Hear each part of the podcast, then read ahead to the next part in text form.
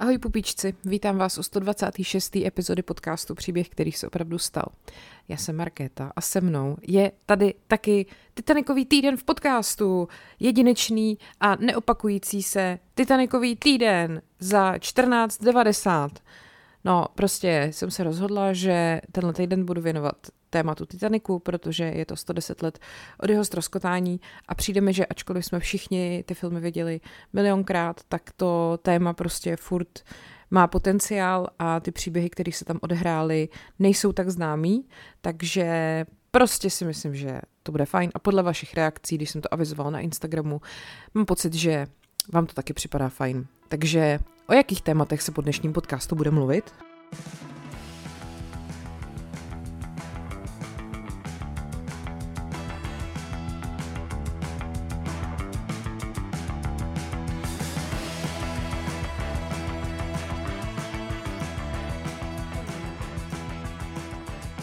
Pojďme se na to podívat. Já bych jenom chtěla ještě na úvod říct, že já jsem přesně ta generace, kterou eh, jako film Titanic zasáhnul v ten správný moment. Jo. Mně bylo nějakých tak deset let asi, když byla premiéra v kinech. Jediný co, tak mi to v podstatě zkazili moji rodiče, protože jsme na to šli, tehdy samozřejmě s rodičima, že jo, do klasického kina prostě a za náma seděli nějaký holky, který na tom očividně byli už tak jako po, po třeba prostě 20. A vždycky jako když přišla dojemná scéna, tak oni začali brečet vteřinu před ní, protože to prostě věděli, že přijde. A to mým rodičům přišlo tak strašně vtipný, že se vždycky začali jako hrozně nahlas smát. Takže prostě tam Titanic se potápěl, lidi umírali a moji rodiče úplně tak jako natřásili smíchy mě, prostě úplně záchvaty. Takže mi to celý zkazili, ten zážitek z toho. Já byla na ně hrozně nasraná tehdy. Po druhý, mi to potom ještě znova zkazili, když já jsem byla na táboře a tam jsem prostě v nějaký soutěži zpívala uh, My Heart Will Go On od Celine Dion ve svých prostě zase asi 12 letech. A pak, eh, když jsem jela domů, táta mě ves autem z toho tábora, tak jsem mu to vyprávěla a on hrozně chtěl, abych mu tu písničku zaspívala, tak jsem mu ji zaspívala a on z toho byl tak hotový, jak to hezky umím, že pak třeba dalších jako 10, možná 12 let chtěl po mně, abych to zpívala úplně všude, kam jsme se vrtli, prostě na rodinných akcích, na akcích se známýma, na akcích s úplně cizími lidmi, Markej, to zaspívej Titanic. A já jsem to úplně nenáviděla. Uh, takže tímto zdravím svoje rodiče a pak ještě mi někdo připomněl na Instagramu takovou tu věc, jak to kdysi dávno ten film dávali poprvé v televizi, protože to byla taková ta doba, kdy jako, když měl film premiéru v televizi, tak to byla událost, jo. Takže to měl premiéru tehdy na Nově, a třeba podle mě to jako, jo, a protože byly takový ty, eh, vždycky, eh, to bylo rozdělené do různých kategorií, jakože byl film, pak byl myslím nějaký jako uh, super film, a pak byl megafilm. A megafilm prostě bylo nějaká úplně jako fakt wow premiéra něčeho, co bylo v kinech prostě třeba před rokem. A tohle byl prostě megafilm. A oni normálně na to dokonce vytvořili takový speciální upoutávky. Já si to pamatuju, že to bylo natočený, jakože Titanic prostě jede jakoby po Vltavě v Praze a boří prostě mosty a takhle. A pamatuju si, že tehdy Vladimír Železný ve svém pořadu Volejte řediteli prostě o tom mluvil, že to je úplná jako revoluce v upoutávkách na filmy v televizi. No a prostě po asi tříměsíčním týzování ten film jako konečně dávali a fakt prostě všichni na to čuměli doma, jo. A mělo to prostě tolik reklam, že ten film, který normálně trvá asi tři hodiny, tak trval v tom vysílání čtyři hodiny a všude se o tom jako psalo a to. No nic, tak eh, tady končí prostě sekce babička vypravuje a jdeme na to. Uh, prosím vás, já jsem si říkala, že nejdřív bychom mohli vzít takovej ten, takový, takovou tu timelineu toho, jak to celý bylo od chvíle, kdy se to začalo srát, jo? Takže jsme ve 14. dubnu 1912 ráno, respektive spíš odpoledne. A nebo takhle, vlastně ano, je to ráno. Hele, dobrý, já se uklidním a bude to v pohodě. Uh, kapitán Titaniku Edward J. Smith uh, ráno ruší plánované cvičení záchranných člunů. Uh, v 17.50 poté, co během dne dostával varování před ledovcem, mění kapitán Smith kurz Titaniku a Titanic míří mírně na jich. Rychlost lodi se ale nesnižuje. V 21.40 uh, Mesaba, to byla jiná loď, posílá Titaniku varování před ledovým polem, které zahrnuje těžký led a velké množství jako prostě ledových, řekněme jako hor, jako velkých kusů, jo. Operátor bezdrátového spojení Jack Phillips, který pracoval pro společnost Marconi, uh, vlastně měl za úkol, jakoby spojovat Titanic se světem, jo. Takže on vyřizoval zprávy cestujících, který oni prostě posílali všude jako do světa z Titaniku. A tady to varování, který mu přišlo, vůbec nikdy můstku Titaniku nepředal. Což si myslím, že je jakoby zásadní moment, o kterém se nikde moc nemluví, ani v tom filmu to nebylo, jo. Přitom jako ty vole. Ve 22.00 na můstku se mění směna. První důstojník William Murdoch střídá druhého důstojníka Charlesa Lightolera ve funkci strážního důstojníka. A na Titaniku začínají hlídku ve v takzvaném jako vraním hnízdě, to je takový ten košík nahoře, že jo. Pozorovatelé Frederick Fleet a Reginald Lee. Noc je nezvykle klidná, což stěžuje pozorování ledovců, protože se vlastně o ně tím pádem nelámou vlny. A další taková obtíž byla, že dalekohled na tom vraním hnízdě uh, nejdřív nebyl a byl až později a byl tam jenom jeden, prostě odfláklý všechno. 22.55. Nedaleká loď Californian vysílá na Titanic zprávu. Uh, zastavili jsme a jsme obklopeni ledem. A ten Philips, ten Jack Philips, ten operátor toho bezdrátového spojení, na to odpovídá drž hubu, drž hubu, mám práci. Jo? Takže on opravdu se na tohle to znova vykašlal, na nějaký hrozby nebo zprávy o hrozbě nějakých ledovců a dál prostě přeposílal zprávy od cestujících, co mu tam jako uh, se nakupili.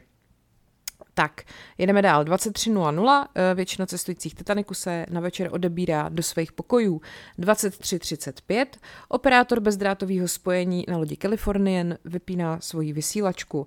A ten Frederick Fleet, jak je v tom hnízdečku, v tom košíku nahoře, vidí eh, v cestě Titaniku ledovec. Třikrát zazvoní na zvonek, aby teda dal najevo, že se něco děje před nima. Potom zavolá na můstek a zvedá to ten William Murdoch a okamžitě nařizuje uh, vlastně kormidelníkovi příkaz hard starboard, což je starboard, pardon, hard starboard, což je jakoby doleva a vlastně zpětný chod, jo.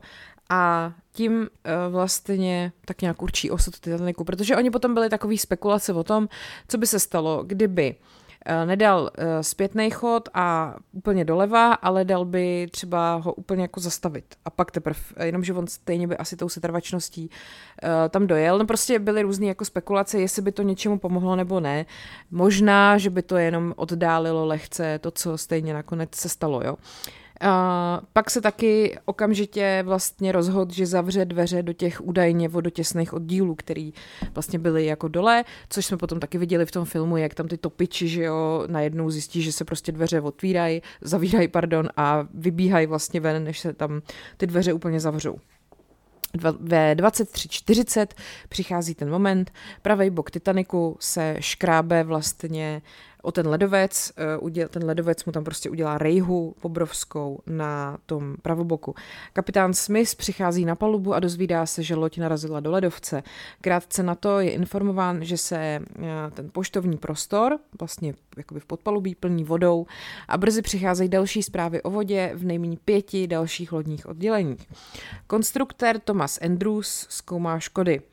Eh, Titanic byl postavený tak, aby se udržel na hladině jenom když má čtyři zaplavený oddíly a Andrews předpovídá, že loď eh, prostě se potopí a před potopením uh, už jí zbývá jenom asi jedna až dvě hodiny.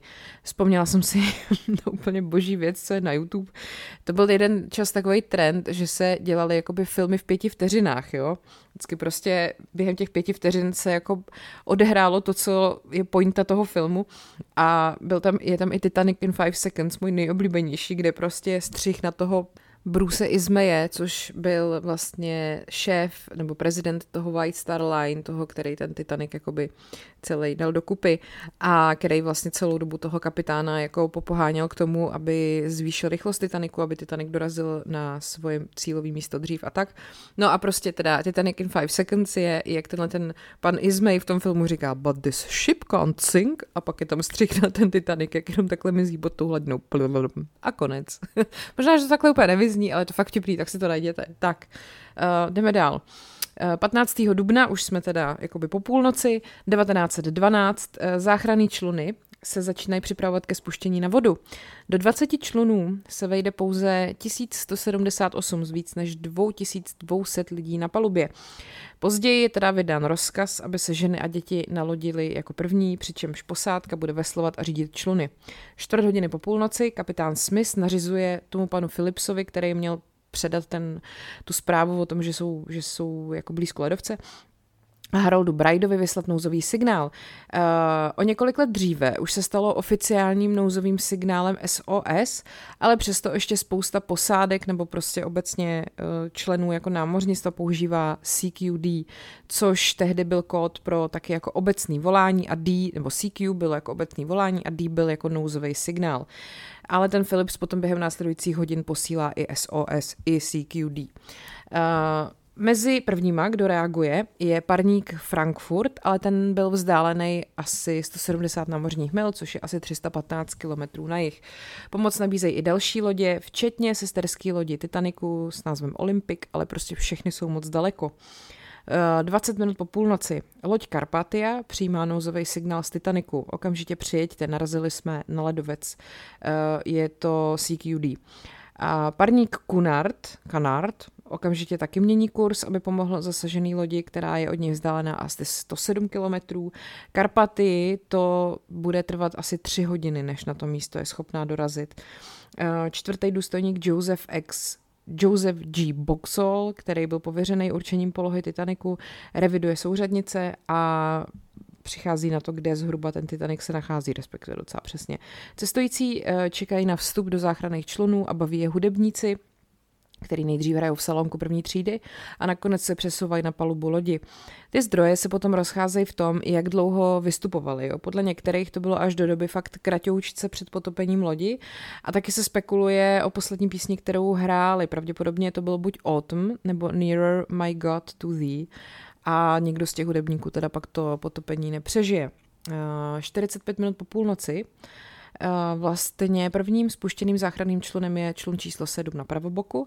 Nese asi 27 lidí, přestože je v něm místo pro 65 osob. Mnoho z těchto těch prvních vlastně spuštěných záchranných člunů právě bylo spuštěno na vodu výrazně jakoby zaplněný výrazně pod svoji kapacitu a to bylo částečně kvůli obavám posádky, že ty madla, kterýma se to spouští, nebudou schopný udržet ten plně naložený záchranný člun a částečně taky kvůli tomu, že spousta cestujících se vlastně na začátku bojí opustit loď eh, v domění, že Titanic je přece nepotopitelný. Eh, ten Titanic potom vypaluje první z osmi nouzových raket, vlastně, eh, když potom někdo spatří loď ve vzdálenosti necelých deseti námořních mil neboli 18,5 kilometru, tak se s ní samozřejmě nějakou loď, jo, nevíme, co to byla za loď. Eh, posádka se s ní snažila spojit telegrafem nebo morzeovkou, ale bohužel nic se jakoby nepovedlo. Ani prostě ty rakety eh, potom nejsou nějak úspěšný. Uh, ta posádka na palubě Kalifornianu, což byla ta loď, která byla nejblíž, sice ty rakety vidí, ale vůbec jako nepo, se jí vlastně nedaří určit zdroj těch raket. Um, Nějakou dobu si myslel, že tahle ta loď, kterou ten Titanic viděl vlastně pomocí těch raket na té vzdálenosti asi 20 km, byl ten Californian, ale pak se ukázalo, že Californian dál, uh, Californian byl dál Jo, takže tahle ta záhadná loď nakonec je považovaná za nějakou norskou rybářskou loď, která tam nelegálně lovila tuleně, takže je jasný, že se úplně jako nehlásila o slovo. No, pak uh, za pět minut jedna, jakoby v noci, uh, přichází spuštění Eh, druhého záchranného člunu číslo 5 a při jeho spuštění do něj naskakují eh, dva muži a zraní vlastně jednu z těch cestujících žen. Na vodu je potom po něm hnedka spuštěný člun číslo 6, v němž je mimo jiné cestující Molly Brownová a taky ten pan Fleet, který byl v tom hnízdečku nahoře. O Molly Brownový ještě budu mluvit. Eh, záchrannýmu člunu velí velitel Robert Hitchens, který byl u kormidla, když Titanic narazil do ledovce. Jeho následní činy což bylo zejména jakoby odmítnutý hledat nějaký přeživší, protože přece podle něj už by mohli najít jenom tuhý lidi. Eh, vyvolal hněv ostatních pasažérů, eh, zejména právě Molly Brownové, která mu vyhrožovala, že ho kvůli tomu hodí přes palubu. Tohle je vlastně scéna, která i v tom filmu je a myslím si, že je jako velmi autentická, jako vzhledem k realitě, že takhle opravdu to nějak bylo, jestli si to pamatujete, že oni vlastně odplouvali pryč a pak prostě navrhovali, že by se vrátili, zkusit najít někoho, kdo přežil a ten eh, kormidelník prostě říká ne, ne, ne, jakože v žádném případě, že co když je někdo strhne do vody a podobně a bába ho prostě seřve a donutí ho, aby se vrátili zpátky. V jednu ráno je na vodu spuštěný člun číslo 3. Nese přibližně 39 osob, z toho 12 z nich je posádka lodi. U základny na palubě E velkého schodiště už je vidět voda. Eh, číslo jedna, člun číslo jedna, je spuštěný na vodu pouze s 12 lidma, přitom prostě měl kapacitu 40 osob.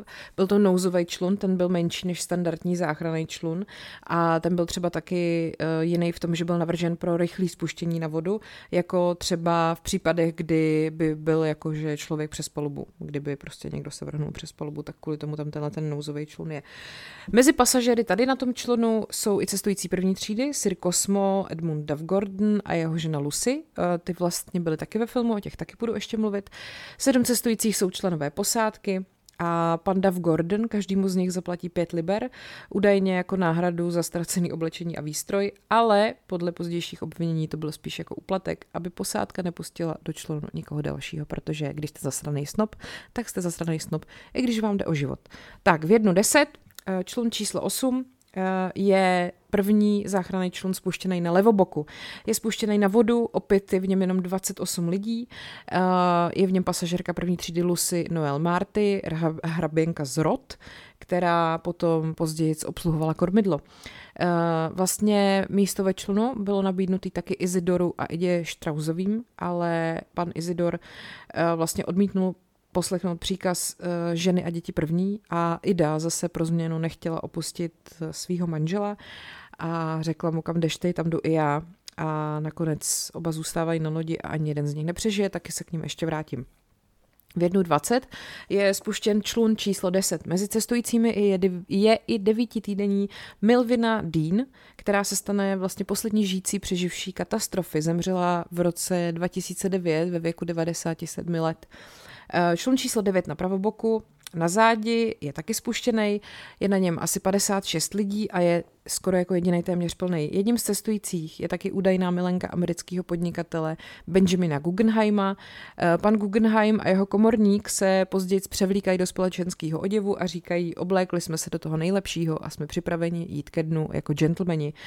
Eh, tělo pana Benjamina Guggenheima potom už nikdy nebylo nalezený a myslím, že tahle scéna taky ve filmu je docela jako věrně zobrazená. 1.25. Um, Olympic, což byla teda sesterská loď Titaniku, eh, pravděpodobně nechápala vážnost situace, protože vysílá do rádia. Směřujete na jich, abyste se nám přiblížili a Titanic odpovídá, vysazujeme ženy a děti do člunů. Když vlastně eh, se potom ukazuje, jak, to, jak ta komunikace jako probíhala, tak Olympic vlastně informovala Karpatia, že Titanic se potopil, ale prostě nějak tam ta komunikace vázla a já nevím, jestli už tam jako nikdo nebyl, kdo by byl schopný jim normálně sdělit, že hele, ty vole, jsme jako fakt v průseru. Každopádně prostě Olympik to celou dobu bral na prostě lehkou váhu, no. Tak, eh, v jednu třicet eh, bylo spuštěno číslo 12, člun číslo 12 a zase tam byla asi polovina prázdných míst. Nakonec ale se jakoby ještě doplnil a převezl celkem asi 70 lidí. Uh, uprostřed rostoucí paniky se samozřejmě několik mužských pasažérů pokoušelo nastoupit na palubu člunu číslo 14, což přimělo pátého důstojníka Herolda Laua třikrát vystřelit z pistole. Tato scéna taky vlastně ve filmu je, tak nějak docela věrně. On je potom později eh, pověřený velením lodi a po potopení Titaniku pan Low uh, překládá lidi do záchranných člunů 4, 10 a 12 a uh, pak se vlastně vrací zpátky, aby mohl hledat ve vodě přeživší. Uh, vytáhne potom několik mužů do bezpečí a zachraňuje ty, kteří se nacházejí v částečně potopeném uh, skládacím záchranným člunu A. Uh, Eh, ty skládací záchranné čluny měly vlastně na rozdíl od těch klasických takový plátěný boky a bylo to proto, že se dali jako složit, eh, byly mnohem líp jako uskladnitelní a ta jejich kapacita byla asi 47 osob. Ten Philips, eh, který vlastně tehdy nepředal tu zprávu skrz ten skrz ten eh, telegraf. Dál s rostoucím zoufalstvím vysílá nouzové volání. Ženy a děti ve člunech. Už to dlouho nevydržíme. Člun číslo 13 je spuštěný na vodu a brzy ho následuje člun číslo 15, který uh, vlastně pojímá mnoho cestujících ze třetí třídy a číslo 15 potom málem přistává na číslo 13, který se dostalo pod něj. Posádka čísla 13 však dokáže přeříznout spouštěcí lana a dopádlovat do bezpečí. I, i tahle ta scéna se objevuje ve filmu, tak nějak. Pak tady máme uh, 1.35, člun číslo 16 je vypuštěný, pak tady máme zase uh, skládací záchranný člun C, který byl spuštěný v 1.40. Mezi pasažéry toho C je například předseda představenstva společnosti White Star Line, uh, Bruce Ismay. Ten potom později tvrdí, že když nastupoval do záchranného člunu, tak zrovna okolo něj nebyly žádné ženy a děti, ale ostatní tohleto tvrzení vyvrací. Uh, vlastně jeho rozhodnutí prostě nejít ke dnu s tou lodí potom mělo za následek, že ho spousta lidí označilo za zbabilce. On je teda v tom filmu hodně jakoby negativně vykreslený a i tady ten jeho chvat, kdy on se tam na poslední chvíli posadí do toho člunu, uh, je tam hodně jako zdůrazněný, takže Těžko říct, no, já se k němu pak taky ještě budu vracet. Uh, v 1.45 uh, číslo 2 Další vlastně nouzový člun je spuštěný pod vodu, na vodu pod velením čtvrtého důstojníka Boxhola. Na jeho palubě je jenom 20 lidí. Jedenáctka je spuštěná na vodu na palubě 50 lidí. Pak je tam číslo 4, připraveno ke spuštění. Eh, sedí v něm Madeline Astor, Astorová, ta je v pátém měsíci těhotenství, pomáhá, na lotí pomáhá její manžel John Jacob Astor. Když se on zeptal, jestli se k ní může připojit, tak druhý důstojník Lightoller, který prostě striktně dodržoval ten příkaz, že ženy a děti mají být první, ho odmítá. A John Jacob Astor na to teda netlačí a odchází pryč a později bylo potom nalezený i jeho tělo. Ve dvě, já se zase opět k panu Astorovi i ke slečně Astorový, paní Astorový dostanu. Ve dvě eh, na Titaniku zůstávají už pouze tři skládací záchranné čluny a příď Titaniku klesla natolik, že nad hladinou eh, jsou vlastně už vidět jasně i lodní šrouby na zádi. Posádka spouští skládací záchranný člun D, ze středy důstojnické kajuty a ve člunu je opět jenom asi 20 lidí. Když se příď Titaniku potopí, eh, tak je skládací člun A odplaven z paluby a asi 20 lidem se podaří se do něj dostat, i když je z části naplněný vodou. Eh, než jim potom pan Low v čísle 14, jak se vlastně vraceli, přijde na pomoc, tak je naživu jenom 12 z těch 20 lidí. V člunu zůstávají tři těla, který potom o měsíc později už vlastně při pátrání objevuje loď Oceanic. Eh, když se členové posádky snaží uvolnit skládací člun B, tak ten spadne a než se podaří ho narovnat, je prostě smetený úplně pryč. Na stále převráceném záchranném člunu potom najde bezpečí asi 30 mužů, včetně operátora radiostanice Braida a druhého důstojníka Lightlora a oni se oba potom dostanou na palubu člunu 4 a 12, který se vlastně vrátili. Kapitán Smith opouští posádku, se slovy teď je tu každý sám za sebe a údajně ho potom naposledy viděli na můstku, jeho tělo se nikdy nenašlo, tahle ta scéna taky v tom filmu dost taková sugestivní, kdy on vlastně uh, s šálkem, s kafíčkem vychází ven na ten můstek a rozhlíží se a najednou prostě ta voda ho jako smete pryč.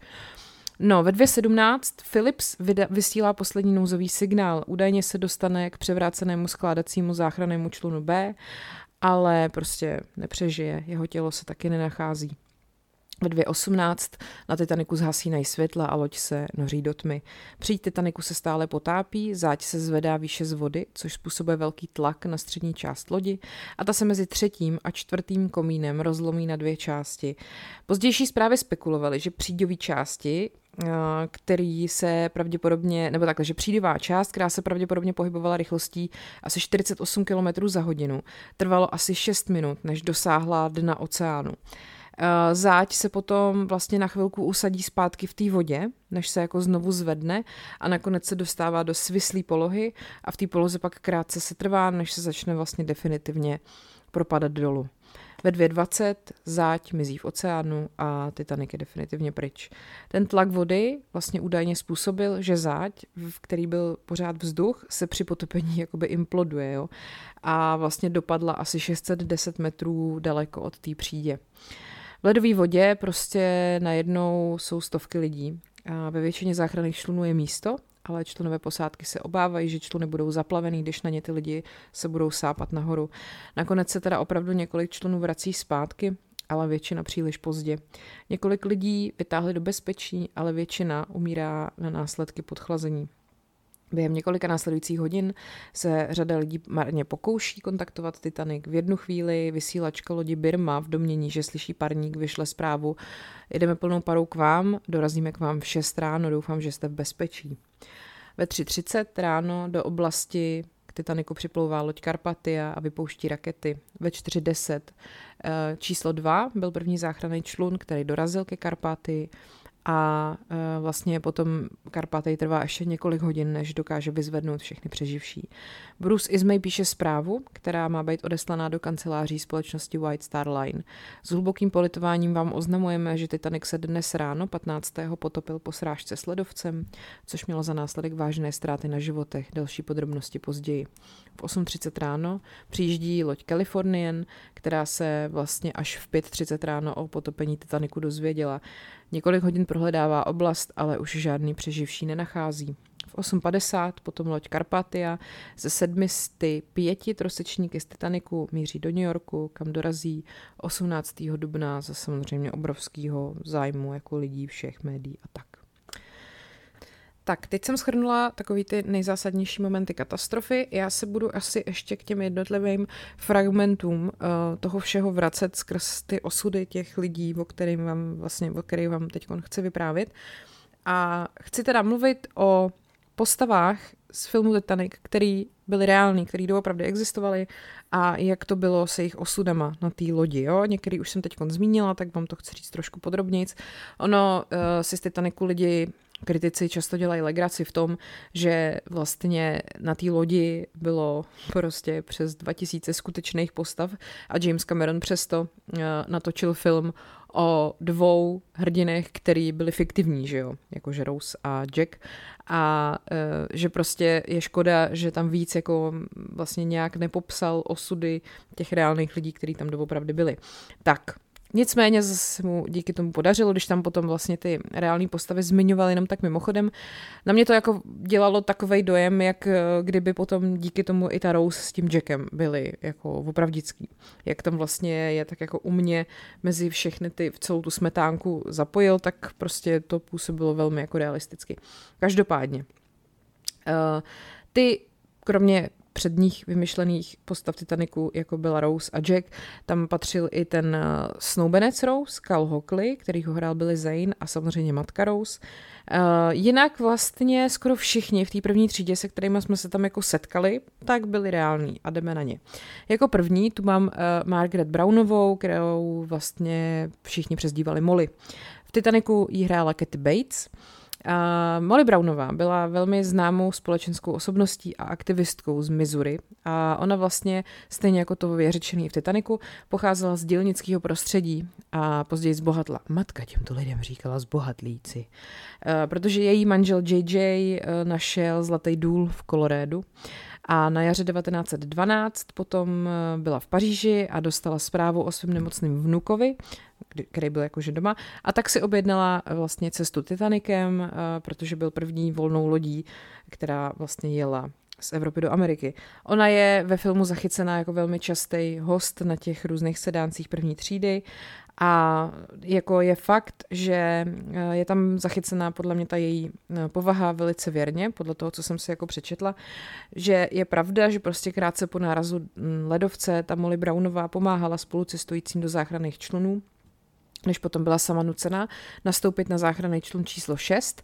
Ten potom odplouval z té potápějící se lodi a měl vlastně obsazených pouhých 24 z 65 míst. A ona potom proto naléhala vlastně na kormidelníka nebo prostě toho hlavního frajera na tom člunu, eh, toho pana Loua, aby se vrátil pro přeživší, jakmile ten Titanic vlastně zmizel pod vodou a dokonce se pak ujala veslování. A o několik hodin později na palubě záchranné lodi Karpatia vlastně i utěšovala lidi, kteří ztratili své blízký, rozdávala jim zásoby a od cestující první třídy dokonce vybrala celkem 10 tisíc dolarů, který potom věnovala všem těm těm lidem, kteří prostě neměli takovou kliku. Eh, po katastrofě se jí i dostalo většího uznání a ona se potom začala aktivně zasazovat o práva horníků a volební práva žen. A po své smrti v roce 1932 se právě stala známou jako nepotopitelná Molly Brownová a to právě hlavně díky té své pomoci ostatním během potopení Titaniku. A po něm tak, pak tady máme kapitána Edwarda J. Smise. Kapitán Edward J. Smith, eh, který ho ve filmu hrál Bernard Hill, to byl vlastně jako námořní důstojník, který byl před odchodem do důchodu. A tato ta plavba měla být pro něj poslední, jo, před tím odchodem do důchodu. On byl velmi známý tím, že byl takový klidný a stoický. Byl to starší kapitán společnosti White Star Line a byl velmi oblíbený mezi jako tou smetánkou, mezi bohatýma a byl velmi často přezdívaný kapitán milionářů. A jak jsem říkala, už tady v tom schrnutí toho, co se na Titaniku dělo, on vlastně šel ke dnu s tou potápějící se lodí, ale existují hodně rozporuplné zprávy o tom, jak zemřel. Titanic, eh, ten film, zobrazuje populární verzi Smithovy smrti, protože právě ta scéna ukazuje, jak eh, vstupoval do té kormidelny, než ho zaplavila voda, ale některý očitý svědci tvrdili, že viděli kapitána Smise skočit do oceánu z můstku Titaniku, což byl taky jedna z verzí, že ho vlastně naposledy viděli, když vycházel na ten můstek. Eh, každopádně kapitán Smith byl vlastně tak trochu zodpovědný za celou tu katastrofu, protože se nechal od toho Bruce Izme přesvědčit, aby uh, Titanic nějak nespomaloval a vlastně si udržoval rychlost i navzdory těm hrozícím ledovcům. Pak tu máme Tomase Andrewse. To byl lodní stavitel irského původu a byl to vlastně hlavní konstruktor Titaniku, který se samozřejmě na té lodi plavil během její první cesty přes Atlantik. Společnost White Star Line předtím zaměstnala Tomase Andrewse při navrhování lodi Olympic, což byla jedna ze sesterských lodí Titaniku. Ten pan Andrews se v tom filmu vlastně několikrát setkává s Rose, stvárnil ho herec Viktor Garber a mají tam takový, mně přijde, že tam jako navážou takový jako přátelství spolu.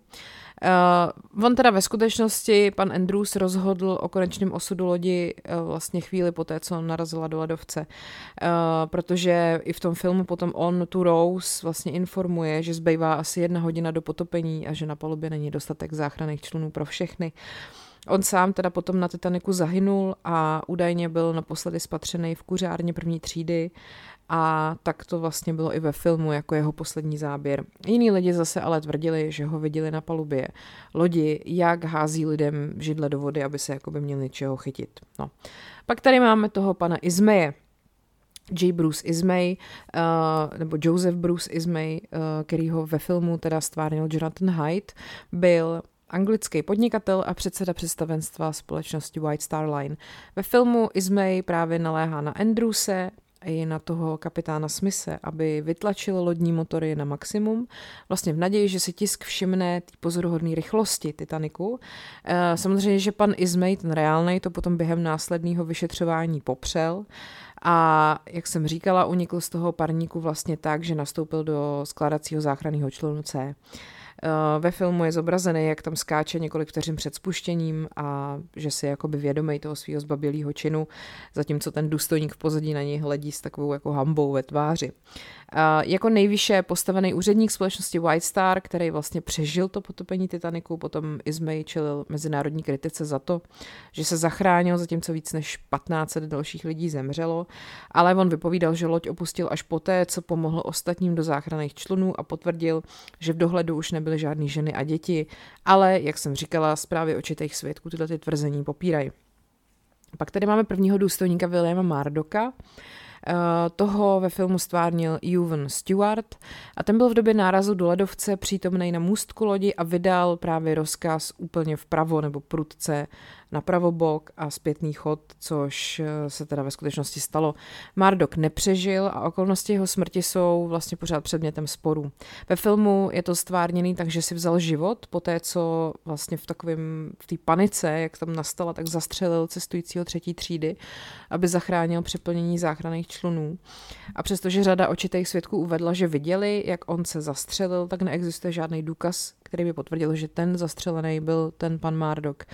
Eh, dnes je ale teda ve svý rodné zemi ve Skotsku všeobecně považovaný spíš za hrdinu. Pak tady máme druhého důstojníka Charlesa Light Tollera, Uh, toho ve filmu hrál Johnny Phillips. Tenhle ten anglický námořník se po srážce s lodí ujal nakladání žen a dětí do záchranných člunů, což teda je vidět i ve filmu. On byl nejstarším členem posádky, který to potopení přežil.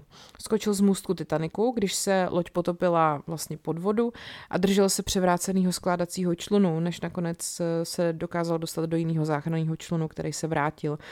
On se později stal poručíkem královského námořnictva během první světové války a v roce 1940 se svým synem a dalším mladým námořníkem evakuoval, pozor, 130 mužů z Dunkirku ve Francii během druhé světové války, což mimo jiné vlastně pak taky posloužilo jako inspirace pro film Christophera Nolana Dunkirk z roku 2017, který je prostě naprosto, naprosto geniální uh, prostě masterpiece všech masterpieceů na světě, ale teda pan Lightoller chudák jako byl u neuvěřitelných dvou jako událostí, který obě přežil teda a on zemřel až v roce 1952. Tak, pak tady máme čtvrtého důstojníka Josefa Boxola, eh, čtvrtého důstojníka Boxola stvárnil Simon Crane. Eh, tenhle ten angličan eh, nastoupil do společnosti White Star Line v roce 1907 a pak sloužil na lodích Oceanic a Arabic, než se stal teda členem posádky Titaniku při jeho první plavbě. On byl mimo službu v té noci 14. dubna, když uslyšel to zvonění strážního zvonu a pak prvního důstojníka Mardoka, jak volá, aby se vlastně ta loď eh, otočila. Když dorazil na můstek, tak se ta loď srazila s ledovcem a kapitán Smith mu nařídil, aby zkontroloval škody. On potom v té hodině před skázou Titaniku pomáhal vypouštět světlice a byl pověřený velením záchranného člunu číslo 2. Když potom v roce 1967 zemřel, tak byl jeho popel rozptýlený eh, v Atlantickém oceánu přímo nad místem potopení Titaniku. Jak vidíte, prostě tak to pak ty lidi doprovázelo po celý zbytek života.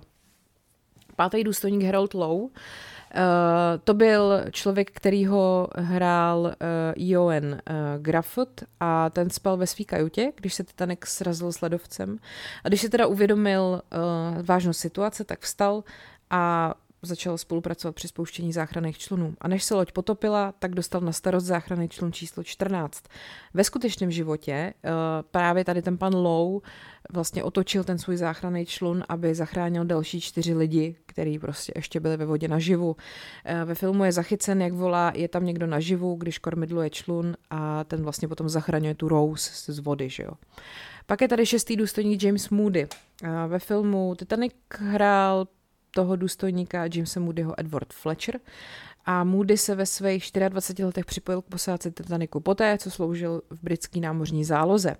Ve filmu se poprvé objevuje při mm, vlastně přijímání Jacka a Fabricia na palubu před odplutím lodi ze Southamptonu a tak to je samozřejmě vymyšlený. A ve chvíli před tou srážkou Moody odpovídá na zběsilý volání z toho hnízda, kde ty dva vlastně viděli ten ledovec jako první. Uh, ve filmu, stejně jako ve skutečnosti, Moody asistuje při spouštění záchranných člunů, vlastně uprostřed těch panikařících cestujících a stoupající vody, ale sám na žádnej nenastoupí. Byl jediným mladším důstojníkem, který vlastně při potopení té lodi zahynul. Pak je tady vrchní důstojník Henry Wild. Postavu tohohle toho Wilda stvárnil v tom filmu Mark Lindsay Chapman. V době první plavby lodi sloužil Wild u společnosti White Star Line už 15 let. A k té posádce Titaniku se připojil s lodi Olympic spolu s kapitánem Smithem. Ve filmu je vidět, jak se horečně pokouší uvolnit záchranný člun, když lodi zaplavuje voda a křičí na zoufalý cestující, aby se vrátili.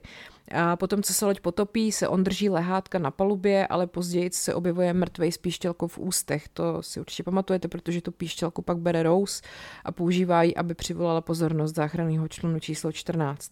Skutečný Wild pravděpodobně zahynul podobně, takhle v ledové vodě. Některý očitý svědci zase tvrdí, že ho viděli, jak na mostku Titaniku kouří cigaretu, než vlastně zmizel definitivně pod hladinou. Četař George Rowe Eh, toho hrál Richard Graham. Ten se uh, poprvé objevuje v tom filmu, když Jack vlastně zachránil Rose před jejím pokusem o sebevraždu na zádi lodi. Jo, jestli si to vybavujete. Skutečný Row pomáhal při vystřelování světlic a vysílání zpráv morzeovkou, aby varoval ty blízký plavidla. Pan Rowe tu katastrofu přežil, když skočil do stejného záchranného členu jako Bruce Ismay, ale tahle ta scéna tam prostě není ve filmu, nebo on tam není v té scéně. Zemřel až v roce 1974 ve věku 92 let a byl vlastně posledním žijícím členem palubní posádky Titaniku četař Robert Hitchens, eh, toho stvárně herec Paul Brightwell, a anglický rotmister byl u kormidla lodi, když narazila do ledovce a později z té noci ho ten Lightoller vlastně mu nařídil, aby řídil záchranný člun číslo 6. Ve filmu se Hitchens hádá s Brownem, eh, pardon, s, Brown, s Brownovou, a s Molly Brownovou, která na něj naléhá, aby se vrátil pro ty možná další přeživší. On to rozlobeně odmítá uh, s tím, že, zapla- že vlastně by je mohli strhnout jakoby do vody nebo že by je mohli potopit. A nakonec uh, to, tohleto jeho chování v tom záchranném člunu vyvolalo velkou kritiku, protože jedna žena ho pak obvinila, že používá sprostá slova a vypil všechnu whisky, což on samozřejmě potom při vyšetřování popřel. Ale uh, faktem je, že po katastrofě Titaniku se jeho život velmi jakoby, no prostě ubíral se špatným směrem, byl to alkoholik a ztratil práci. Frederick Fleet to byl ten vyhlídkář, který jako první spatřil ledovec v tom hnízdečku. Eh, bylo mu 23 a, jak jsem říkala, třikrát zazvonil na zvonek, zavolal na můstek pod sebou a vykřikl ty slavné slova ledovec přímo před námi. Fleet eh, toho ve filmu stvárnil Scott Anderson, byl brzy potom zproštěn služby hlídače a poslán naložit záchranný člun číslo 6. Eh, to potom vlastně, to jeho stvárnění během té sekvence s ledovcem do značné míry kopíruje tu skutečnost, i když je tam potom, je to doplněný o nějaký objímání Rose a Jacka, že jo, který na chvíli rozptýlil jeho a toho kolegu z hlídky. Vlastně to mi taky přijde vtipný, když se potom člověk uvědomí, že kdyby oni nečuměli na Rose a Jacka, jak se tam objímají, a koukli se rovnou před sebe, že jo, tak ten ledovec uvidí o pár vteřin třeba dřív, no, je to takový legrační. Každopádně uh, po tom potopení lodi Fleet krátce sloužil na lodi Olympic a ale teda White Star Line, ta společnost považovala přeživší z Titaniku za takovou trapnou připomínku té katastrofy a tak ho prostě donutili, aby tu společnost opustil. A pak se stal stavitelem lodí, zbrojmistrem a prodavačem novin. Zemřel uh, v roce 1965 spáchal sebevraždu. Bylo to několik týdnů po smrti jeho manželky. Reginald Lee, toho stvárnil Martin East, ten stál vedle Flíta na tom, v tom hnízdečku nahoře na Titaniku, když se blížil ledovec. Lee potom nastoupil, nebo takhle, Lee nastoupil do posádky Titaniku taky, původně z lodi Olympic, přežil potopení protože měl na starosti záchranný člun číslo 13, ale zemřel o rok později na komplikace způsobený zápalem plic. Harold Bright, eh, to byl mladší důstojník bezdrátového spojení, ve filmu ho stvárnil herec Craig Kelly. Uh, Bright pracoval po boku toho Jacka Phillipse, který tam vůbec vlastně v tom filmu, nebo je tam hrozně malinko na to, jak důležitá byla jeho osoba. Vysílal osobní zprávy a přijímal navigační informace z okolních lodí. Ve filmu informuje Smise o zprávě z Karpátie, že jejich záchranná loď dorazí za čtyři hodiny. Uh, vlastně ten jakoby on na tom plátně je fakt malinko, ale to jeho skutečné přežití bylo vlastně spíš zázrak, protože spolu s tím Philipsem pracovali u té vysílačky, dokud uh, tu místnost s vysílačkou nezaplavila voda. Takže potom, uh, když hledal záchranný člun uprostřed davu těch šílených cestujících, tak uh, vlastně se dostal pod převrácený záchranný člun a nakonec se nějak probojoval na hladinu a usadil se na vrcholu toho převráceného skládacího člunu B a ačkoliv byl zraněný, tak potom ještě pomáhal operátorovi bezdrátového spojení na lodi Karpatia, aby rozesílal spolu s ním osobní zprávy a jména přeživších a žil potom až do roku 1956. Pak je tady ten Jack Phillips, toho hrál Gregory Cook, to byl ten starší operátor bezdrátové sítě. Ten byl právě toho 14. dubna zaneprázdněný vyřizováním těch osobních vzkazů cestujících, který se nahromadili, protože ten den předtím se ta bezdrátová síť porouchala. Jo, prostě vidíte to. Vždycky, když prostě dojde k nějaký katastrofě, tak je to ty vole jako jedna malá prostě nehoda, náhoda za druhou a vždycky se jich jako spojí dohromady deset a cílem, nebo finálem je potom tohleto. Eh, po obdržení varování před ledem z nedaleké lodi Kalifornien ten Philips poslal zprávu zpátky na loď a řekl jímu operátorovi, aby ho nechal na pokoji. A předtím teda kapitánu Smithovi několik varování před ledem už předal. Kalifornien potom právě na noc vypnul vysílačku, jak jsem říkala, a pak, když vlastně Titanic eh, vysílal nozový signál, tak eh, už na ně nereagoval. Ve, v ve filmu byla scéna, která pak byla vymazaná a v té je to, že Philips a Bright vlastně pracují eh, v místnosti s vysílačkou, když Philips slyší to varování Kalifornienu před ledem a arrogantně vlastně odpovídá. A pak je tam operátor lodi Karpatia, který vlastně je zaskočený tou Philipsovou odpovědí a řekne, že teda pro tuhle tu noc taky končí a vypíná vysílačku. A potom v další vymazané scéně uh, Smith říká Philipsovi, aby vyslal nouzový volání CQD A když potom odchází z místnosti, tak Bright navrhuje použít nouzový volání SOS. Jo. Přitom uh, my vlastně ve filmu vidíme jenom to CQD. A potom vlastně po srážce s ledovcem už vůbec není ten Philips zobrazený, přitom právě oni s tím Braidem až do posledních okamžiků lodi pracovali přímo v té místnosti s tou vysílačkou a Philips teda při potopení na rozdíl od Braida zahynul, jeho tělo bylo potom nalezený na převráceném záchranném člunu. Tak, Charles Juin. Uh, toho hrál Liam Tui, a to byl hlavní pekař Titaniku. Joinův příběh o přežití se točí kolem údajné konzumace velkého množství alkoholu. To prej pekaři umožnilo vydržet v mrazivý vodě.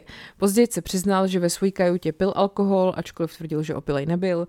Ve filmu je vidět, jak pije z placatky na zádí lodi spolu s Rose a Jackem chvíli předtím, než se Titanic vlastně ponoří. E, to je jeho poslední vystoupení ve filmu, ačkoliv ve skutečnosti on se usadil u převrácený skládací lodi B, než ho vyzvedl záchranný člun. Těžká pohoda, hele, žil potom až do roku 1956. Otec Thomas Biles, eh, ten se nalodil na Titanic v Southamptonu s plánem sloužit nebo jakoby oddat eh, svého mladšího bratra na svatbě v New Yorku a měl původně cestovat na jiný lodi společnosti White Star, ale na poslední chvíli přestoupil na Titanic jako cestující druhý třídy. Byl to katolický kněz, teda ve filmu ho stvárnil James Lancaster a ten potom vede modlitbu vlastně ve filmu, jak se ta loď potápí. Ve skutečném životě spousta přeživších právě chválilo Bilese jako hrdinu, protože utěšoval spolucestující, pomáhal ženám a dětem do záchranných člunů a modlil se s těma, který potom stejně jako on to potopení lodi nepřežili. Pak tady máme Izadora a Idu Štrauzovi. Uh, to byly uh, vlastně německo-americký manželský pár, který hráli Lou Polter a Elza Raven. Uh, Izador byl podnikatel, bývalý člen kongresu USA a spolumajitel obchodního domu Macy's. Uh, nalodili se s manželkou Idou na Titanic taky v Southamptonu, aby se po cestě vlastně cestovali po Evropě a chtěli se vrátit domů do New Yorku. Během potopení lodi bylo oběma nabídnuto místo v záchranném člunu číslo 8 ale pan Izador odmítnul nastoupit, protože na lodi byly ještě ženy a děti. A naposledy potom byli viděný s manželkou, jak spolu stojí na palubě toho Titaniku a oni teda oba při potopení zahynuli a později se nalezlo jenom jeho tělo. Film vylíčil tu nerozlučnost té dvojice, samozřejmě jakoby po svým nějakým dramatičtějším výjevem.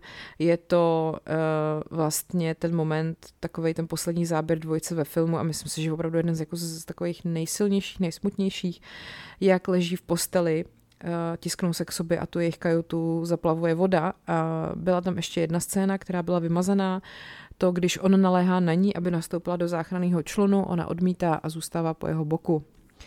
Tak, pak tady máme Johna Jacoba Astora IV. Uh, to byl člověk, který v době vstupu na Titanic prostě byl nejbohatší muž na světě. Uh, pocházel z velmi bohatý a vlivný newyorský rodiny, stal se finančníkem a vynálezcem.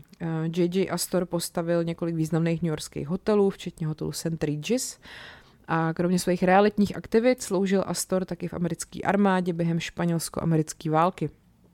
Po ukončení nešťastného manželství s Avou Laul Willing se Astor v roce 1911 oženil s Medlin Talmadge Force a po dovolený v Evropě v dubnu 1912 se manželé vraceli do Ameriky právě na polubě Titaniku.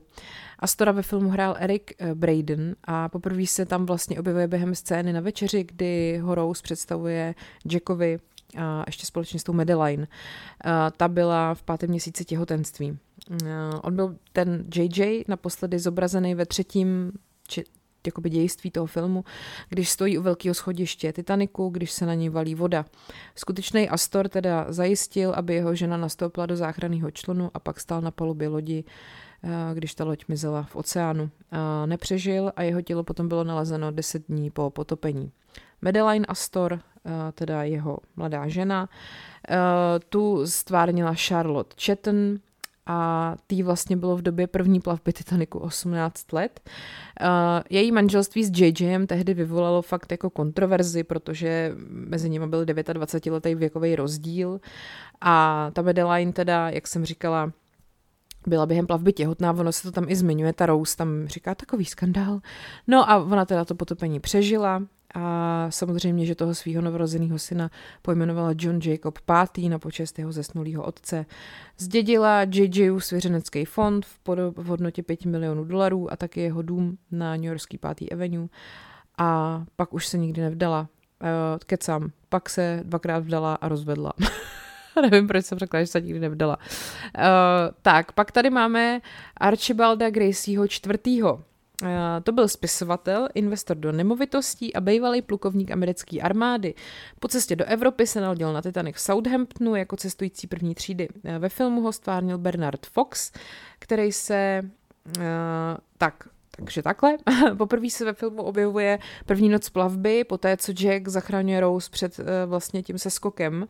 A ten uh, pan Gracie oslavuje Jacka jako hrdinu a říká, že by za svůj dobrý skutek měl být odměněn, jestli si toho chlapka vybavujete. Během potopení lodi potom byl přítomný na palubě a říká Rose a Jackovi, kde mají najít vlastně další záchranný čluny. Pak se ještě objevuje v jedné scéně, která byla vymazaná na palubě lodi Karpatia, která jakoby dokládá jeho přežití, ale ve skutečném životě. Uh, on teda opravdu unikl smrti tím, že se přidržel převráceného skládacího člunu B. Ale teda on uh, jakoby stejně nežil moc dlouho, ten jeho zdravotní stav se v důsledku toho, těch následků po prostě jako nastydnutí a tak rychle zhoršil a on ještě v prosinci 1912 zemřel. Tak, pak tu máme toho Benjamina Guggenheima, amerického podnikatele, který cestoval na Titaniku první třídou v doprovodu svojí milenky a osobního asistenta. Guggenheima stvárnil herec Michael Ensign a byl to vlastně jeden z mnoha cestujících první třídy, který se objevují v té scéně večeře. Tak, eh, ve třetím dějství filmu, když vlastně ho Stewart požádá, aby si nasadil záchranný vesty, Guggenheim odmítá a říká, jsme oblečení v tom nejlepším a jsme připraveni jít ke dnu jako gentlemani, ale rádi bychom brandy. A to, jak jsem říkala, jako se opravdu stalo takhle. A potom v poslední závěrečné scéně, nebo v jedné z závěrečných scén filmu, on sedí s tím svým asistentem, uh, Viktorem Gigliem u velkého schodiště, zatímco se na ně řítí voda. A ten Guggenheim teda opravdu uh, takovýhle slova řekl a opravdu potom s tím svým sluhou zahynuli při tom potopení té lodi. Pak tu máme Leontín Obárovou, nebo Obártovou, uh, to byla milenka toho Guggenheima, hrála ji Fanny Brett a ačkoliv se vlastně ve filmu o ní mluví jako o paní Obertové, tak ve skutečnosti to byla paní Obartová. Byla to francouzská zpěvačka, a na Titaniku měla i svoji služebnou, která tam teda jakoby ve filmu není a ve filmu se vlastně objevuje jenom eh, v jedné scéně během večeře v první třídě a potom teda i ona, i ta její služebná unikly potopení v záchranném člunu číslo 9. Pak tu máme Syra Kosmoda v Gordona, eh, toho hrál Martin Jarvis a e, to byl takový vlastně proslulý skotský šermíř a statkář. Jeho první a jediná scéna ve filmu se odehrála na slavnostní večeři, kdy hovoří s tím Kalem Hoklim a říká mu, gratuluju Hokli, je skvělá, jak hodnotí Rose, že jo.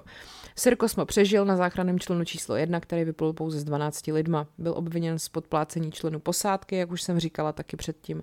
A vlastně z toho, že nechtěl, aby se vraceli a aby nezachraňovali další ale britská obchodní rada potom jeho jméno očistila. Eh, a Lucille Lady Gordonová, to byla teda britská módní navrhářka, manželka Syra Kosma, která ho doprovázela na Titaniku a vlastně Rose tam říká, že Lucille kromě mnoha svých talentů navrhuje i nemravné spodní prádlo a je velmi oblíbená u dvora. Eh, a ona teda přežila se Syrem Kosmem v tom záchranném člunu číslo jedna. Pak tu máme Volise Hartleyho, což měl být jeden z nejvýznamnějších hrdinů, jakoby Titanicové katastrofy. Byl to právě vedoucí uh, hudebník lodní kapely, který spolu s ostatními houslistama skutečně hrál během toho potápění lodi, aby tak nějak uklidnil lidi. Ve filmu hrál Jonathan Evans Jones, který uh, vlastně, no tak, uh, řada přeživších se potom zmínila o tom, že během posledních okamžiků lodi nad vodou slyšeli píseň Nearer My God to Thee a pak jsem ještě říkala, že to možná bylo to Autumn, že na tom se jako lidi neschodnou a ve filmu to teda je zachycený, která prostě v takové té sekvenci, jak tam jsou ty scény té smrti spojený s tím chaotickým bojem na palubě a do toho je tam stříhaná vlastně ta kapela. Uh, Hartley ani nikdo z jeho sedmi spoluhráčů tu katastrofu nepřežil a dokonce Hartleyho tělo potom o dva týdny později nalezli uh, a měl u sebe pořád jakoby to pouzdro, ve kterém byly jeho housle. A ty housle do dneška jsou jako velmi uh, no prostě furt existují a je to velmi jako ceněná věc. Derek Lee, uh, ten stvárnil uh, ve filmu Titanic topiče Frederika Beretta. Mezi těma, který unikli z té zatopený kotelny, jak ukazoval film, byl právě i Beret, který se nakonec dostal na palubu A a skočil do záchranného člunu číslo 13 ve chvíli, kdy se připravoval ke spuštění. Spolu s ním vlastně tímhletím člunem on pak zachránil dalších asi 70 lidí, když eh, vlastně ten člun 15, který se na ně jakoby řídil z hora, tak je málem rozdrtil, protože ten pan Beret spěchal odříznout ty lana, aby se ten člen uvo, člun uvolnil, což je scéna, která se eh, v tom filmu objevuje. Pak tu máme Johna Hutchinsona, to byl tesař, který ho stvárnil Richard Ashton. Předpokládá se, že během skutečného potopení lodi informoval kapitána Smise o tom, že přední oddíly se rychle zaplavujou. Eh, ve filmu se Hutchinson objevuje vedle pana Andrewse, eh, když posuzuje poškození lodi a určuje, kdy se potopí. A při eh, katastrofě teda měl přijít o život. Joseph Bell, to byl hlavní strojník ve strojovně lodi, strojník, říká se strojník. Uh, roli Bella v Titaniku hrál Terry Forrestal, uh, vlastně je v kotelně na začátku plavby a potom v těch různě zběsilých okamžicích před srážkou s ledovcem zahynul při potopení, protože spolu s dalšíma uh, těma lidma, elektrikářema a tak se snažili vlastně udržet uh, světla nebo prostě prout na parníku až do úplného konce. Tak, a já už mluvím, dámy a pánové, skoro hodinu. Mám tady toho ještě hodně, hodně, ale protože jsem vyhlásila Titanikový týden, tak si ten zbytek dáme příště. Je toho ještě spousta, spousta, jak jsem říkala. A už se opakuju a už mi trochu bolí pusa a trošku chraptím, takže je na čase to ukončit. Um, děkuji vám za pozornost. It's been 84 years. Uh, it's been 84 years, co jsem začala mluvit tady na ten podcast. Uh, každopádně vám děkuju, doufám, že se vám to líbilo. Pište mi, co by vás ještě o Titaniku zajímalo, protože máte jedinečnou šanci dostat potom odpovědi na své otázky v další Titanikové epizodě, v našem Titanikovém týdnu. Hele, já už vás musím strašně srát, co? Tak jo, mějte se a je váš život příběh, který se opravdu stal.